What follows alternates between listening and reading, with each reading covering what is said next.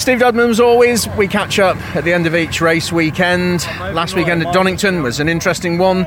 I want to use the word interesting again for Brands Hatch, Yeah. but I wonder whether you're going to use that word. frustrating as much as it is interesting. Um, the weather yesterday was just diabolical for everybody, um, and we just we just weren't able to find that sweet spot. And uh, and again today, we just haven't quite got the sweet spot again today. Um, shame about Josh because he would have definitely had a podium today if he hadn't caught all that oil um, from Butcher's car. So that was a bit of a, a, a disappointment and went off on it. So I think he got back to 10th. Um, uh, Aiden had a solid day. He's just trying to get himself dialed into this car. And, uh, and Will, you know, was full of um, uh, escapades. So absolutely. Indep- Independence win through Josh as well, which is good. Puts a smile on your face. Yeah, a little smile, but it's not it's not where we want to be right now.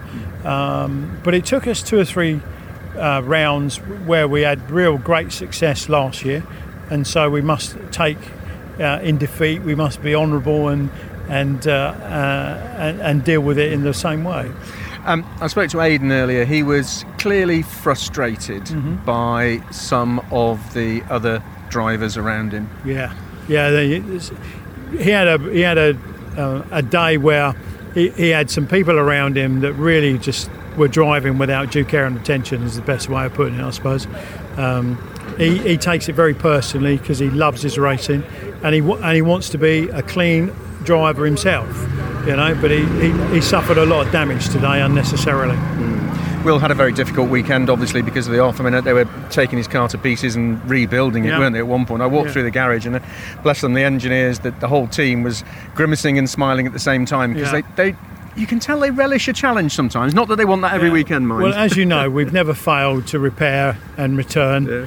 Um, so yeah, Will, unfortunately, he's still trying to get his head around the car, and uh, and and so we just have to accept these things happen, especially under those conditions. It was terrible yesterday. it, a car racing car is like a jigsaw puzzle, isn't it? And you've got two key, well, three key components if you include the driver, which is the biggest variable. The fleshy bit. Um, you're running the, the new engine. You've got the new chassis in. Is it a case of still finding out how those two bits fit together in the jigsaw puzzle? you, you do ask the most searching questions of what I don't want to talk about. So yes, um, got no problem with the engine, no problem. Um, the chassis is different, but we don't know quite why, and so that's where we're concentrating our efforts after this weekend.